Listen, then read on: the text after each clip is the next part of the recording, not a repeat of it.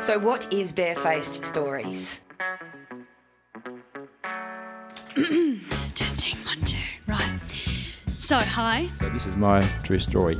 Barefaced Stories is a show that me and my best mate put together. That's me, Andrea Yeah. Gibbs. Kerry O'Sullivan. I honestly don't even know how to end this story. like, Now, we thought to ourselves, how can a couple of lesbos make a baby on the cheap? Here's my name and number. I think you're beautiful. They say the clitoris is hard to find, but here it was, turning up in a suburban board game in Glasgow in 2011. And then Stephen Fry says, Good evening, good evening, good evening, good evening, good evening. And the show begins. G'day, I'm Andrea Gibbs. I'm Kerry O'Sullivan, and you're listening to the Barefaced Stories podcast. Our stories are told live on a tiny stage In Perth. in a huge state, WA. in a massive country Australia. where no one can hear you scream Or laugh. or cry. Are you ready for this week's episode? You're going to need to be brave. Have you got some guts? Grow some balls. Our first story takes us to Bali. Sounds lovely, doesn't it? Just like Eat, Pray, Love. Well, that's what it's like in the movies if you're Julia Roberts. But Bali is many different things to many different people, whether you go to detox or retox. It's kind of a rite of passage if you're an Aussie. And for some people, it's their first trip away from mum's safe little nest. Well, it was for Michael Burke, and I don't know how he managed to muster up the courage to ever leave Australia again after this. Oh, hey, uh, this is a story that happened to me about uh, seven or eight years ago. Uh, I was in university and it was my first year in university, and I was uh, really excited because I'd made all these new friends. Uh, some, some of my friends from high school had decided that we were all going to go to Indonesia for a wicked holiday. And I was like, yeah, man, that's great. I really, I, I'd love to go there. And it, it was amazing because all my new friends from university had also organized to go at exactly the same time. So it was like this amazing thing where I was like, oh my God, I'm going to be over there. I've got my new friends, got my old friends. It's going to be great. So um, I get on the plane, and I've, uh, up until this point, I've only been to uh, New Zealand and Adelaide. So I, ha- I haven't really got any experience of the world. Uh, and when I arrived in Indonesia, it was this kind of massive culture shock. Nothing that I was used to. I was used to peaceful serenity or nothingness of Perth. Uh, there, there were cars driving in every which way. People were yelling at me, going, "Your name, Michael Yuba, Yuba," and I was like, "Ah, f- ah, fuck! I shouldn't have told you my name." Um, and and, and it, it smelt different, and I wasn't used to it, and I, I just wasn't used to anything, and I felt really out of place. Um, and I, I got into my hotel, and I was kind of feeling a bit off, um, but thought, hey, I'm going to make the most of this. I'm here with my friends. It's going to be great. So, first night out, uh, we all decide to go out to a, a bar, and I meet all my friends there, and it's this great night. Um, and I'm still feeling really, really uneasy. And then uh, I'm at the bar, and I start talking to these three Indonesian guys, and they were amazing. There were these amazing people, and I chatted with them. I bought them drinks, they bought me drinks, and it was just this awesome time uh, until I started to feel uh, really woozy uh, and I started to lose control of myself. Um, at this point in time, my friends were up in different areas of the bar and they didn't even notice what I was doing at that time. Uh, it was then when I uh, realized that I was being kind of taken out of this bar by these three uh, men uh, and put onto a scooter, and I was being kidnapped. Um, which, on hindsight, being kidnapped on a scooter is really embarrassing. but I will say I was drugged, so I've got that on my side. So they take me um, to this house, and um, I'm panicking in whatever state that I can panic, uh, and trying to remember where I'm going because in my drug addled mind, I figured, I've got you guys. When I get out, I'm going to remember exactly how I got here. I'm going to find you. And all I remember is a tree. So I get to this house. They, uh, I, I get taken into this room. I get tied to a chair. Um, all my money got taken from me. All my belongings, all my phone, and everything gets stripped from me. And I'm just tied to this chair while these three men are speaking in a language that's completely unknown to me around me. Um, so I'm kind of slowly coming to. I, I think overall, I was uh, after a f- fair few hours, I started coming to, and I remembered some great advice my mum always gave me because my mum, I'm an only child of a single parent. Um, and she cares a lot about me. So, from a very early age, she was always distributing tips of how to get my way out of situations. Like, for example, by the age of, I think, two or three, I could say, my name is Michael Burke. I live at 3 Joyner Street, Melville, and my phone number is 93306156, which was really great when I ran away to go visit the ducks one day and I got found by police. And the other advice that she gave me, which is a weird advice for mum, was if you ever get kidnapped, to try and reason with these people and try and like be like nice to them. So I was at um, university at the time. I was uh, at Notre Dame, and uh, part of Notre Dame is you had to study ethics and uh, philosophy and theology. So I was taking those units at the time, and I thought, great. I I, I, realized that uh, the the Indonesian country is a very religious country. So I, I, I decided to start talking about religion and, and morals and trust and ethics and values, and I just was rabbiting of whatever whatever I'd learnt in the probably six or seven weeks prior. Um, so I'm, I'm just jabbering away, and, and, and they're all laughing at me. They just laughed and laughed and laughed and laughed until one guy just all of a sudden stopped laughing. And he just snapped. Uh, and just out of nowhere, he just says, I am sorry, I am sorry, I'm so, I'm so sorry we do this to you, I'm, I'm so sorry. And unties me, puts me back on the scooter, uh, and um, says, Where you stay, where you stay. Uh, and I say, At the White Rose. And he, he drives me quite kindly to my hotel door, throws me off the scooter, and drives off. To which I was presented with a guard with a machine gun because it was just after the Bali bombings, uh, which freaked me out even more.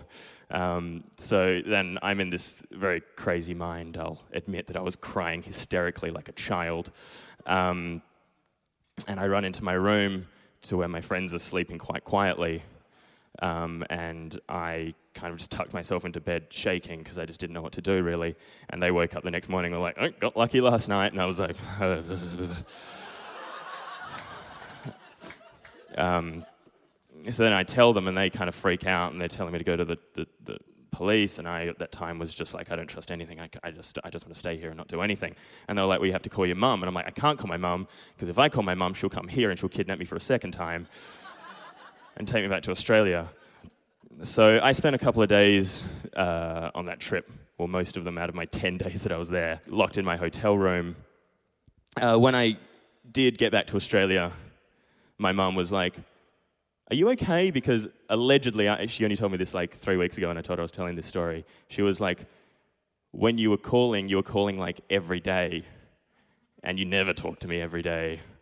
And she, she figured something was wrong, and I was like, yeah. And after a little while, I was like, oh, I got kidnapped. And she was like, oh, if you told me, I would have been on the next plane and I would have taken you right back. yeah, I know that's what I didn't tell you. Um, so I, that's really uh, the story of how I got kidnapped. I did learn a few things out of it, which I can kind of tell you. Um, one was it was a pretty shitty thing to happen, but it's kind of cool now because I can say I got kidnapped, and not many people can really say that. And, and I guess the other reason is now I feel very comfortable walking down any alley at any time because I figure lightning won't strike twice. Thank you. I've got a question for you. How many women do you know have proposed to their partners? And I'm, I'm not talking about the gay women that we know. No, I can't think of any off the top of my head, but that was putting me under pressure a little bit. Anyway, proposing marriage, rightly or wrongly, is still often seen as the man's job, a romantic gesture and a rite of passage to get the girl and start your life together. Oh, what a fairy tale. Blows my mind that this in this day and age, more women aren't proposing to their partners. Hey, have you heard of a thing called ladies' privilege? No. Well, it's the one day of the year. a nun in Ireland came up with this. It's the one uh-huh. day in the year that women are allowed to propose to men, and it's uh, it's February 29th. yep, which is a leap year. So that's one day of the year every four years. Oh, fantastic. That's about as often as we get equal pay. yeah. Okay, so a woman getting down on bended knee is just not an idea that most people consider. I say most people. This is Ada Chung with her story. So I asked my boyfriend Steve what he wanted as his dowry, and he responded two pieces of silver, two goats, a bar fridge, and your undying love. Steve is Indian, and we were just having a laugh, but I wrote it down anyway, and I folded it up and tucked it in my wallet, and I forgot about it. Um, it was pretty much one year ago, almost one year exactly. I was riding in a car with my boss, and we were going to check out furniture from um, Gumtree. And she was asking me questions about my future, and she was like, Oh, so when are you going to get married? And I said, Oh, whenever Steve asks me. And she, being the true feminist that she was, she's like, What? You're going to wait for him to ask you? Why don't you ask him? And I got these flashes of um, YouTube clips that I'd seen. There's like, girl proposes to guy, fail. You know, desperate girl, ask guy to marry her, rejected. And I was like, No way, that's not happening. I'm not going to do that. Um, but you know, I I had this romantic idea of how I was going to get proposed to. It was going to involve big open fields with flowers, um, background music playing. You know, it was going to be a romantic outpouring of love, and um, and there will be lots of fluffy, cute animals, lots of animals, and. Um, Steve is a lot of things, but he's not like a planner. He's more of a spontaneous type of guy. He's not one of those, you know, let's map it all out and, and make this beautiful thing happen. And so I kind of knew that if I wanted the proposal of my dreams, that I might have to do it myself. Um, a lot of a lot of people have this switch in their heads, which tell them that they're going overboard um, or that you know they're dreaming too big but i don't have that switch. And so as i started to think about it i remember that piece of paper in my wallet and i pulled it out. I was like yes that's totally it. I'm going to present him with his dowry and that's how i'm going to propose to him but that wasn't all i'm going to also get a whole procession of people to help me do it, including a Chinese lion dancing troupe. So the ding, ding, ding, ding, ding, chang, ding, ding, ding, ding. Um, I'm going to get Bollywood dancers and I'm going to get um, drummers to come along with me to help me present him with his dowry. And so the first step was to secure the venue, and I knew exactly where I wanted to go. Uh, I wanted to go to Clancy's Fish Pub at City Beach on the balcony overlooking the ocean. It'd be beautiful, and it was big enough for the lion troupe, the drummers, and all, all his friends and family. Um, and so I went to Clancy's one Saturday and I spoke to the manager there. Her name was Karen. I was like, hey, Karen, I'm going to propose to my boyfriend. And she's like, congratulations, yeah. Um, and, uh, and so I started to tell her what I had in store. And she was getting more and more hesitant as I was mentioning everything that I had planned. Um, but she saw the crazy desire in my eyes and was like, ah. And, uh, and she said, okay, so I'm not really hot on the goats in the restaurant, but tell you what, send an email with your plan and I'll talk to the owners. And so that night I got home, I sent the email and, and the whole like run sheet, and, um, and I waited and I waited and I waited. And there was no response, and I was about to give up on her when she called and she goes, Hey, I ran it past the owners, and um, they weren't too keen on it, to be honest with you but um, their nephew was in town and he's a comedian and he thought it was bloody hilarious so we're going to let you do it.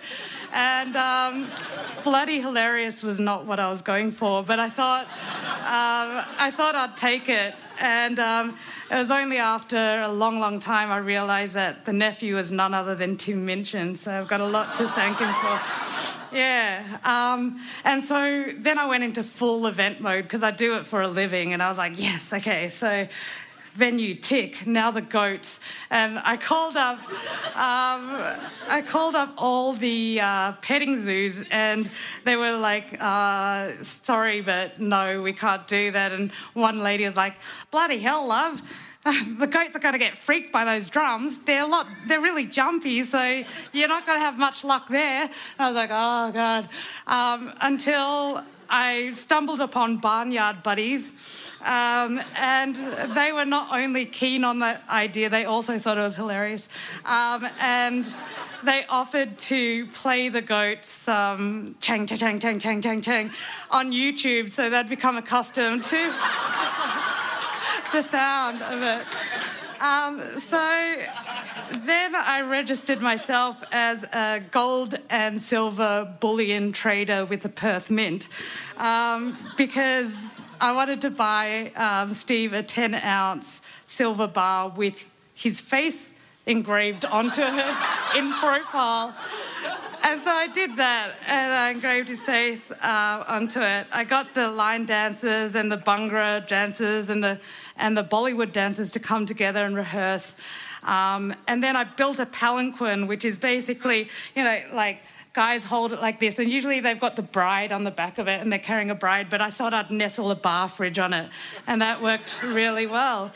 And so um, then came the day of the event, and um, I was offloading the palanquin from a ute from my friend's um, ute, and it suddenly hit me that I'd totally forgotten to do the most important thing, uh, and that was what the hell am I going to do to actually propose to Steve. Like I like what happens when he gets a ring, like what do I say? Do I come out and like, hey baby, uh, one knee? And I I totally neglected to consider that point.